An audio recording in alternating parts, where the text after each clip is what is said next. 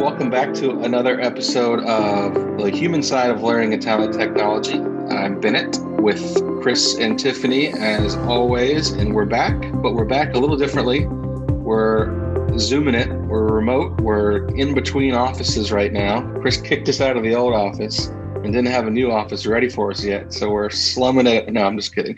We're hanging out at home. Things are good. We're all working remote, um, but we are uh, kind of having to do our podcast a little differently. So we're on Zoom. Hopefully the audio sounds okay. And if you're checking us out on YouTube, you'll get to see all three of our faces all next to each other on on Zoom, which is pretty cool. A little different than what we're normally doing. But how's everyone today? How's working from home and what's what's new? So I kicked you out, huh? did. We have nowhere to go. We did a little bit, didn't we? You know what? The lease was up and it was time to move. And I know on our last podcast we talked about that was going to be the last time and in our old studio and the new one's getting built out and uh, all the fun of Snowmageddon, I think, has delayed things a little bit because it's not just the week delay, but what ended up happening was it delayed supply chains. So supply chains were delayed for for parts and pieces and light fixtures and other things. And and now it'll be another couple of weeks before we're actually able to get in but we're going to get there. In the meantime definitely miss seeing everybody in the office but it's good to see the two of you here on zoom. Likewise. How's everything over in your neck of the woods tiffany working from home? It's just peachy. In fact i think i'm going to miss it when the new office does open. However um, I'm starting to feel a little of the old COVID days coming back where I feel a little trapped in the house. So I am looking forward to the office opening up and, and being able to be there with everybody um, on site. Yeah, I, am enjoying it as well. I miss seeing faces. I, as we talked about the last podcast or two, I got a, I got a new puppy for some for some strange reason, uh, and yeah, so being at home. That? Be, yeah, that's I don't know. He's great, but he's also a monster. Puppy. Yeah. but being at home, you know, working from home is is has really helped kind of, you know, get him trained a little faster, get him up to speed on on life as a as a puppy under under the you know this household and with his other dog and, and my roommate. So it, has been good. It's been distracting at times, but also also fun. And he's he's finally quiet. I don't hear him yelping in his kennel right now, so we're good. We got a, we got an hour or two. awesome. I heard you. Uh, I heard you did something fun and uh, had his DNA tested to find out what he is.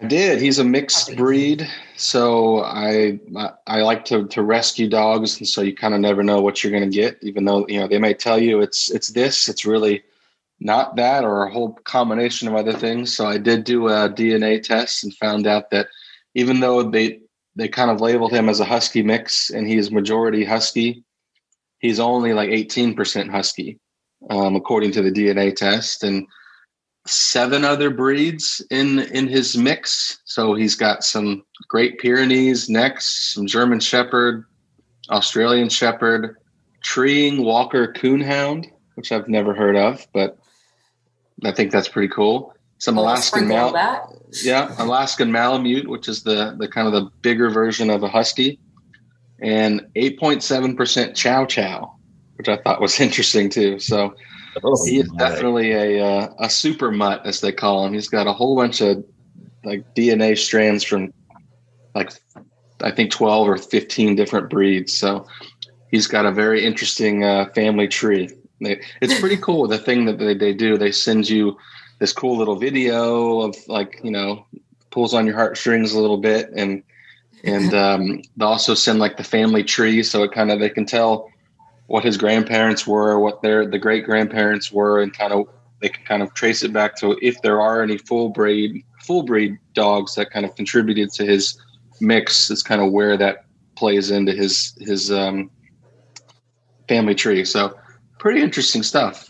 And, and, they do like full health DNA reviews, so they can kind of figure out if he's got any markers on his DNA that could be genetic disorders or you know those types of things down the road. So it's I think it was a pretty good investment, kind of getting to to see the full cool. picture of who Marty is.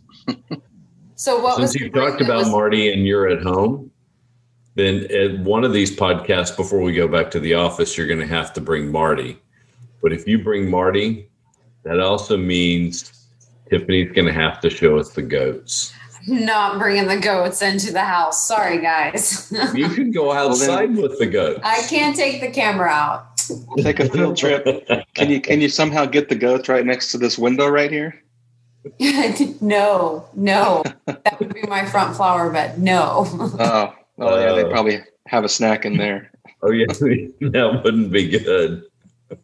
Their favorite thing is rose bushes, which is interesting because you would think that rose bushes with thorns would deter farm animals from eating it. It's absolutely their most favorite thing to have. So, um, yeah, they're not allowed out of the back because I love my goats, but I love my roses more. yeah, that reminds me. Just one, I did. A, I went to a crawfish boil um, last week, this last weekend, and that reminds me of crawfish. Like it's a whole lot of work to and like you get your fingers kind of cut up and it's a whole lot of work to get a tiny bit of meat but it's so good that you just fight through it and don't worry about the thorns because at the end of the day you're going to get you know those tasty roses. So so roses are the crawfish in the goat world huh? Apparently yes. I'm learning something new today but now now we know. You guys are cracking me up. That's funny. We, we need to write that one down Point of phrase. It'll be a, like one of those inspirational things on the wall in an elementary school. Is ro- roses are goats crawfish. That I don't think that makes any sense, but but anyways, so back to maybe something relevant to our listeners. um, today, we're, we're, we wanted to jump into user experience and, and kind of what that means um, especially as it relates to human, I mean, uh, the human side of learning and talent technology, but no, learning and talent technology, um, how our clients are using it, how we help our clients um, either rebuild it or revamp it or, or um, kind of just strategize around it. Um, and then, you know, just you know, the overall impact of user experience on, on end users within the system. So, um, Tiffany, why don't I start passing it over to you? Can you kind of just give us a an overview of what user experience is and, and, and what that means in our in our world? Sure. Um, I'll start with it's more than the way that the screen looks. And I think a lot of times when clients talk about user experience or they go into a project and their one of their number one objectives are we've got to improve the user experience naturally people tend to think about the way that the software looks when you log in. And that is part of user experience, but there's so much more around that. And there's more, or there are many more ways that you can impact the user experience outside of just the way the screen looks. And a couple of those things, and one of the biggest things that for me that I see with our clients that is an impact for their end users is accessibility to to the content so you can have a beautiful system with all the bells and whistles. But if I'm an end user and I log in and I cannot get to the training that I want to take or I need to take, obviously the user exp- experience is a negative one. And so there's things around just how you, the decisions you make around managing the LMS or setting up and configuring the LMS that may have major impacts in a positive way and or negative way around user experience. A lot of times clients go through demos when they're going through their selection process and they get to see the, the awesome screens and the bells and whistles but then you implement it and you make your decisions and implementation you realize what you end up with isn't necessarily what you saw in a demo and that's because of the decisions that around the configuration or the setup of the system had more impact to the user experience than just the way that the the software was built to look. Um, and then one other piece that I like to highlight on is a lot of people don't always associate the impact that change management has on the objective of improving the user experience. Um, they typically think of those two things as totally separate things. And usually, change management is the thing that nobody really wants to think about or talk about because it's not necessarily the most fun part of any implementation. But how you inform your end users and you set their expectations and you communicate with them about what they're going to be doing or what they get out of the new LMS or why you're moving into a new talents management platform has an impact on what they're going to expect when they log in and what they see and how they use the system.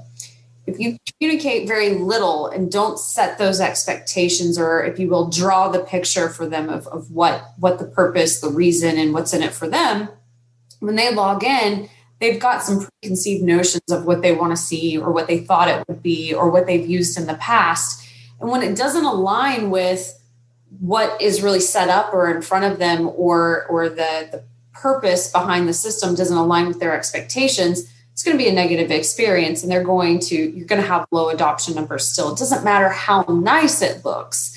And so when we talk about user experience with our clients and they talk about the objective of user experience, improving the user experience, a piece of it, yes, is can we make it flashy? Can we remove all the buttons we don't need? Can we get them directly to where they want to be? Um, within one to two clicks. That's all a very important aspect of it. But there's these other components that you don't take a lot of investment, if you will, or don't have to take a lot of investment and you can still improve the user experience. It doesn't mean you have to, you know, you may be sitting into a, in a system right now going, wow, the user experience is terrible. We need to start looking at or going through a selection process for something new because people just aren't using it you might not really need to do that. And it, it might not even really take a whole design. You may have to adjust how you're using it and how you're communicating around the system to get the users or to solve those pain points for the users so that it improves the experience they're having. Chris, Bennett, do you either yep. want to be? I, I love I love the term that you're using there, Tiffany, in terms of accessibility, because the speed at which we're able to get to and interact with the information, the training, the knowledge that we need to be able to do a job becomes very, very critical. And and I think that the to your point, the more time that it takes to get access to that information, the less critical it's going to become to the learner, the more frustrating it might become to the learner. And anytime we create that level of frustration and negative interaction, it's going to lessen the retention of the critical information that we need to provide. And we see that that accessibility becomes the crux of why you've got a system to be able to be able to manage and kind of drive ease of access to information courses, content, data for not only the learner, but also the manager. So I love that term accessibility. It's just, it's what could be the primary focus for a lot of organizations that are looking to improve and perfect what they're doing inside of any piece of learning technology. Another piece around the accessibility part that I want to highlight that I see and hear from clients too is well we've made all of our training available or we've we've given visibility in the LMS to all of our training. And when I'm talking about accessibility, it's not just can they get to it in the LMS. Um, part of it is is really understanding, and we we use the terms user journeys or even you know identifying your personas. Who are your people that have to take and consume training, and when do they have to consume it, and what are they doing? There's a very different experience for a bank teller versus somebody who works on a manufacturing floor that doesn't have a workstation and a laptop that they log into on a day-to-day basis. And so the accessibility isn't just can we see e-learning inside the training, it's how does how do each of the personas inside of your organization get to the information that they need to have to do their job or that you want them to leverage to do their job. Yeah, that's a good segue, Tiffany, into kind of my next question or next topic was around user personas. I mean, every every group. I mean, there can be so many groups defined within a particular organization, uh, whether it's by you know demographic or job role or um, you know really so many different things. Um, you know, generations I think use use and consume content in different ways or, or use the internet or, or a cloud-based system in different ways you know so there's there's things to be thought about there Um, so, so Chris, when we talk about user personas and accessibility to learning and talent content within a system, what are some specific ways or, or, tips or tricks that organizations are using to, to kind of define those user personas, but not just define them, but what do you do from there? How, how do you turn that into a, a you know actual user experience or actual um, impact in, inside the systems that you're that you're using? Yeah, I think, but it, one of the, the, just that entire question around those user personas, really understanding your population. And Tiffany, you were alluding it to it, and we think about somebody on a manufacturing line that may or a shop floor that may not have access to uh, a computer. They're not assigned a computer. In fact, it, it's changed, but a number of years ago, uh, y'all can probably remember the number of organizations we were helping get getting started on learning systems. They're like, well, not all of my people have email addresses. How are we mm-hmm. going to get access? Still thing. It's mm-hmm. it's a little bit different now. It's like, well, how can we text all of them because everybody has a computer in their hand, right? I got my computer, here it is, uh, and and let me go access that way.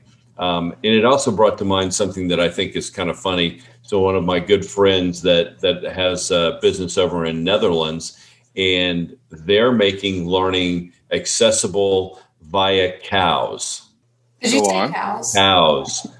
Computer on wheels. Computer okay. on wheels. And he calls them cows. And I'm sitting there at the beginning and he's going, Yeah, we're making learning accessible via cows. And I'm like, I'm just not really getting the entire cow thing. We're from Texas. I'm thinking. Oh like I've got goats. Does that work? I got a cow out back, right? I don't really have a cow out back, but but that's a little bit of humor. But we look back at it and the fact that let's go put an iPad on wheels. Let's go put a computer on wheels to be able to roll around and begin to give access to people to even get to the systems I think that ha- those type of things have to roll into the entire persona in that user journey that you were talking about, Tiffany. So it's not just okay. Well, I'm going to singularly focus on what happens in the system because yeah. we talk about what's in system and what's out of system. And the out of system process here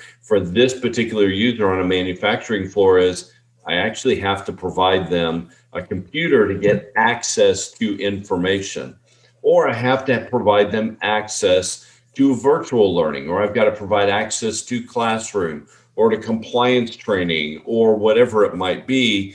And so I think in that user journey, we have to start with the process of saying, well, how am I even going to get them to the point that they're going to have access to the systems that contain the information that we look at? And those different personas become very very critical in in that process. And then there's a lot of there's a, a, lot of desk workers that obviously have computers. They have access. They can get to the VILT they can go to co- coaching mentoring tools. They can get to a wide variety of e-learning and systems. And then we have to make those pieces and processes work and make that user journey work but one thing, another thing that you said earlier, Tiffany, that, that struck me is we have to think about this entire user experience as more than what are the look and look and feel and the colors.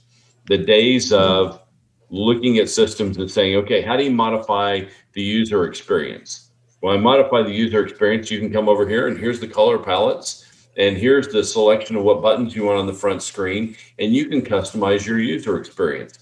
Well, what we really see is I've got user personas that I want to drive a specific user journey and a path for that individual and that type of person in order to simplify the process, providing greater access to the course's content and information.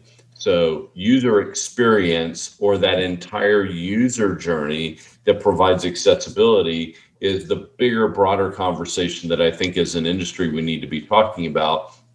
And we need to eliminate the idea that it's just a bunch of colors and color palettes and a couple of buttons. This is really about how do we simplify that process and make it really, really, really easy for people to use and to work with.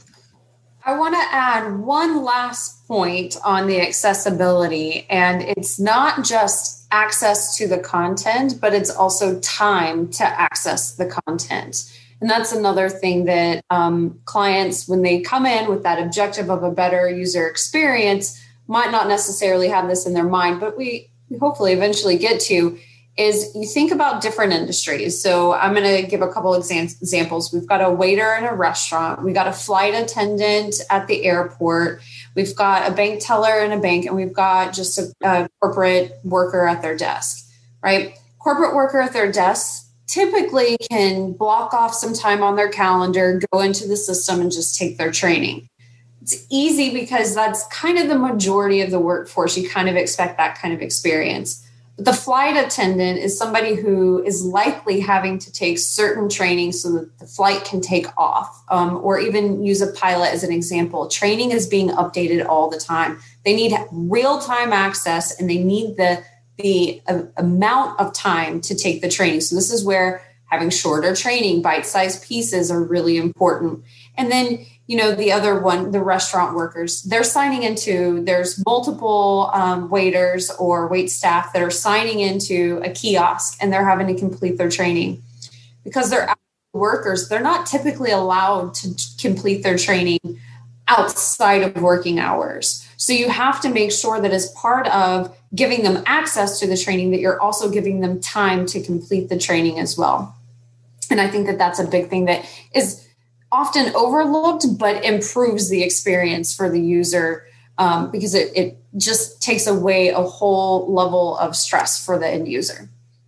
You know, that's really interesting. So we you mentioned the word accessibility at the beginning uh, of kind of your opening that got us into this topic, but accessibility also means time, mm-hmm. right? So it's not mm-hmm. just I'm going to provide you access on a computer. Therefore, I've got to provide you a computer on wheels if you're I also have to provide time as a part of that accessibility and part of that user journey or the user experience. It's moving way this I love that this conversation is moving way beyond the technology and mm-hmm. it's all the things that have to be considered as a part of that process. I remember we were working with a uh, a call center and it was actually a newer call center a number of years ago they were going to a completely virtual environment. So imagine a call center with 600 people, no office. Everything was virtual and remote. So all of the scheduling systems, all of the systems that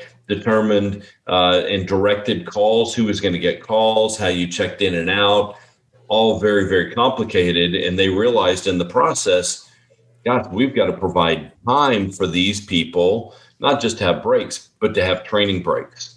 We've got to get them in regular training. And so they began to work that into their scheduling system connected to their LMS and did all the cool techie things. But the reality was the workday became a mechanism for providing accessibility to training and knowledge so that those call center workers can perfect themselves, even though 600 people and they were all working from home. That's awesome. Hey, before we move on, uh, I wanted to ask our listeners just a quick question. Uh, what what could having an on-demand team of functional system experts do for your business? That's exactly what the Blue Water Assurance Program provides, and we're able to partner with your team in order to fill in critical human resource gaps, and can even give you the ability to focus on more strategic tasks for your business. We'll set you up with the learning and talent support you need whenever you need it. So if you're ready to get the HR or learning resources you need to succeed, check out our website at bluewaterlearning.com eh, or hit the link in the podcast description below or wherever you, you pulled up the podcast today. Um, but moving on, uh, Tiffany and Chris, um, you know, user experience, and Chris, you mentioned this earlier, user experience is, you know, obviously the, the way a user experiences their journey through a website or a, you know some kind of online platform. Uh, but it's so much more than just uh, how it looks. I mean you can have the best looking website in the world but if i can't navigate it if i can't get to where i need to go and, and in our world you know if i can't get to my compliance training or get to my performance review or or a specific um, action item i need to complete like that within a click or two or three even um, it's pointless. So, uh, what what are some um, some things that you've seen from some of our clients that maybe that, that we can kind of just talk about as, as a kind of a strategy or a really cool like hey we we saw them do this or we helped them do that that was kind of a you know a, a game changer or a problem solver that that's really integrated into their overall experience you know if if i can start by saying i think one of the things that that we need to think about is learner expectations mm-hmm. and when we deal with learning expectations they're getting kind of crazy in fact, I was listening to uh, a CNBC broadcast earlier today, and they were talking about how Amazon is going is experimenting with using your cell phone as a barcode scanner so that you can go into the refrigerator and have things that are partially empty or you know need to be replaced you can actually scan them from the refrigerator create your cart, push the button, done. Now your groceries are either ready for pickup or for delivery. And you never even had to leave your kitchen in order to be able to get that done. I mean, that's ridiculous level of granularity around accessibility. So this is where the learners are coming from is I'm looking and seeking super, super simple ways in order to be able to make those things work. And so as we go through this process, I think that it's really important that we've got to be mindful that the learner is probably about four or five steps ahead of where we can be in terms of existing learning talent technology. That's okay as long as we're always striving yeah. to simplify and make access that much easier. Yeah, and I think that leads right into my answer um, as well, Bennett, around what are things that we've done that have made an impact or we've seen clients do. Um, one is that that change management conversation, right? And communicating to them, letting them know what's coming, getting it, getting them excited, you know, giving them a little bit of the WIIFM, what's in it for me. Um, but then the other piece of that is typically when you are making an adjustment or you're setting up a system, you have a timeline and a budget, and you can only do so much within that time if we had all the money in the world and all the time in the world, we can make some really amazing things internally here at Blue Water. I know our clients would be able to create some really amazing things. That's just not reality. That's not typically how we're getting through projects or how we're managing the LMS. So, one thing that I like to tell my clients is you don't have to do it all right now give them what's better than it was yesterday and provide them with the roadmap of what you're going to do next. And so, Chris, kind of like what you were saying is about that continuously trying to make it better. Most of these, well, the LMSs that we work with that we're seeing, they're not sitting still. They're not staying as they are today, and they're making software adjustments. Businesses are changing on a day to day. Having that roadmap to continuously keep people interested and and even in some ways open up some way to get some information back from your end users if you're a large organization and you've got 200,000 people using your LMS have a way to collect information from them about what is and isn't working and adjust those and make adjustments if necessary or if if able to improve that experience. So it's not just that we stood it up, it's better, right? We're good to go. Instead, it's it's a thing that's continuous in the organization. I think there's a, and this is a, a bigger topic for another podcast. the entire idea of the learning experience platform or the LXP came in because people wanted a better learning experience. But I believe what LXPs are finding is they're still constrained by many of the external factors that are impacting learners that learning management systems or other learning technologies or talent technologies uh, are impacted by. And so we look at that idea, there's a striving for that simplification, for that uh, providing greater accessibility to content, providing greater accessibility to information. It's still a struggle because I think that we deal with the technology side and don't always deal with the what's happening outside the system that makes that process that much easier and and you have to do if you really want to get there you have to do both So I love Tiffany the fact that you're saying you got to go survey and ask questions to get that information. Don't miss out on the fact that you need to ask about well, what happens outside the technology that limits your ability to go access the information. And it could be like a conversation the three of us were having earlier this week with other team members is that we're not creating our own personal margin and time to be able to go actually handle some of those things. And that's not a scheduled activity. Maybe that's part of the process. Or there's probably a whole lot of other things that are happening, but make sure you're focused on external or out of system activities, process, or impediments, as well as what's inside the system. Absolutely, yeah. I think I mean there's there's no way a, a user experience strategy can be implemented by a single department, right?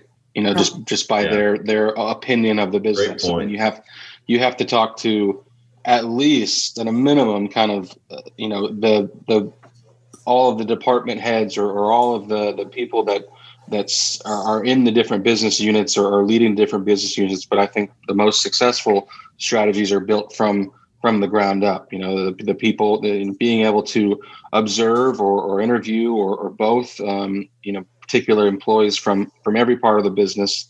Um, and doing their day-to-day activities, understanding what they're doing outside of the system, like you said, Chris, that that can have an impact on what then they have going on inside the system when they are in the system, and um, and, that all plays together. Because there's no way you can just assume that or know that sitting from you know HR or, or learning department without you know getting that pulse of the organization. Yeah, Tiffany, I love the point you were making about this being a continuous process of improvement. I think anybody who has learning technology today, you have to plan in that the entire user experience and user journey is no longer something that you can configure and then come back two years or three years later and say, oh, let's update it it's something that has to be an sure. active part of the maintenance and the improvement inside your system. So I love the fact you said that. Great. Well, I mean, I, to kind of close this down, I think uh, I think we've had some great discussions around user experience. You know, we as an organization, we do a lot of of what we've been kind of talking about here to, to kind of help define that for organiz- other our clients and define that and, and implement that within their particular technology. So if uh, if you if you're listening and, and have any questions, you know, Tiffany, myself, and Chris are always here to to talk about that further, um, give you some advice, or even uh, bring you on as a as a, as a new partner um, and, and, help to, you know figure out what, what will work best for you. But um, Tiff, Tiffany, Chris, any any final thoughts here on on just overall user experience and accessibility? I was just going to say, when you hear this and you think through this, it doesn't have to be expensive and it doesn't have to be hard. Uh, agreed, but it is something you need to do. Go mm-hmm. focus on your learners, focus on your managers. Just make sure that you're very intentional about the process. And and I agree, Tiffany. This doesn't have to be a really expensive process. It can be just simple activities that you take on to make sure that learners have access to the learning that they need in order to be able to improve themselves in their jobs and their careers. Yeah, that, that's an interesting point, Tiffany. You know, when I think of user experience, I think of, you know, or at least changing the user experience in a, in a learning technology. You know, you immediately think of, oh, we've got to rebuild all of our custom pages and rebuild this this you know beautiful welcome page that we have that's not working anymore.